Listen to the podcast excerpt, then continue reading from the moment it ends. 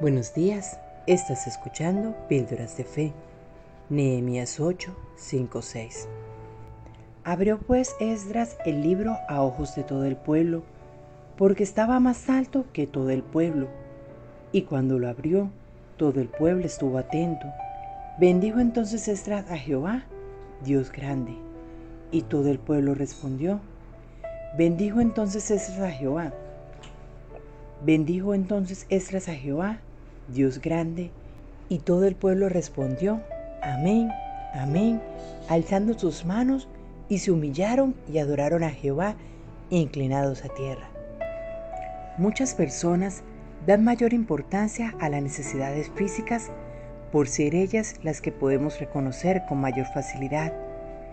Sin embargo, existen necesidades espirituales que son tan o más importantes que las físicas y que a veces olvidamos satisfacer.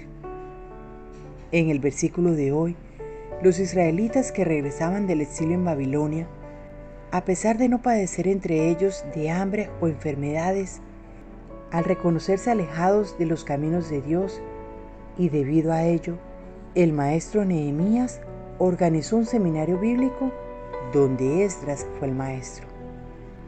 Esdras leyó del libro de la ley de Moisés desde el amanecer hasta el mediodía para alimentar el pueblo con la verdad de Dios. Y todos escucharon atentamente. Tal fue la experiencia que su apetito por la palabra de Dios se despertó, hasta el punto que las autoridades, sacerdotes y levitas concertaron reunirse con Esdras al día siguiente para estudiar la ley y entenderla mejor. Cuando reconocemos nuestras necesidades espirituales y hallamos que en base a ellas nos encontramos débiles, podemos, como los israelitas, hallar el alimento que nos restablece en la palabra de Dios. Como dictan las escrituras, desead como niños recién nacidos la leche espiritual no adulterada, para que por ella crezcáis para salvación. Primera de Pedro 2.2. Entonces, Pídele al Señor que renueve tu deseo de tener comunión con Él y empieza a alimentar tu corazón, alma y mente en su palabra. Oremos.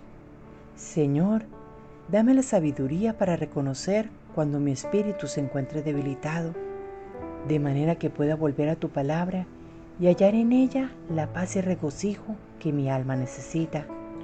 Si me alejo de tus caminos, concédeme el discernimiento para volver a Él, sabiendo que solo junto a ti puedo caminar con gozo y fuerza. Amén. Dios les bendiga y quien les habla, Juliet Romero.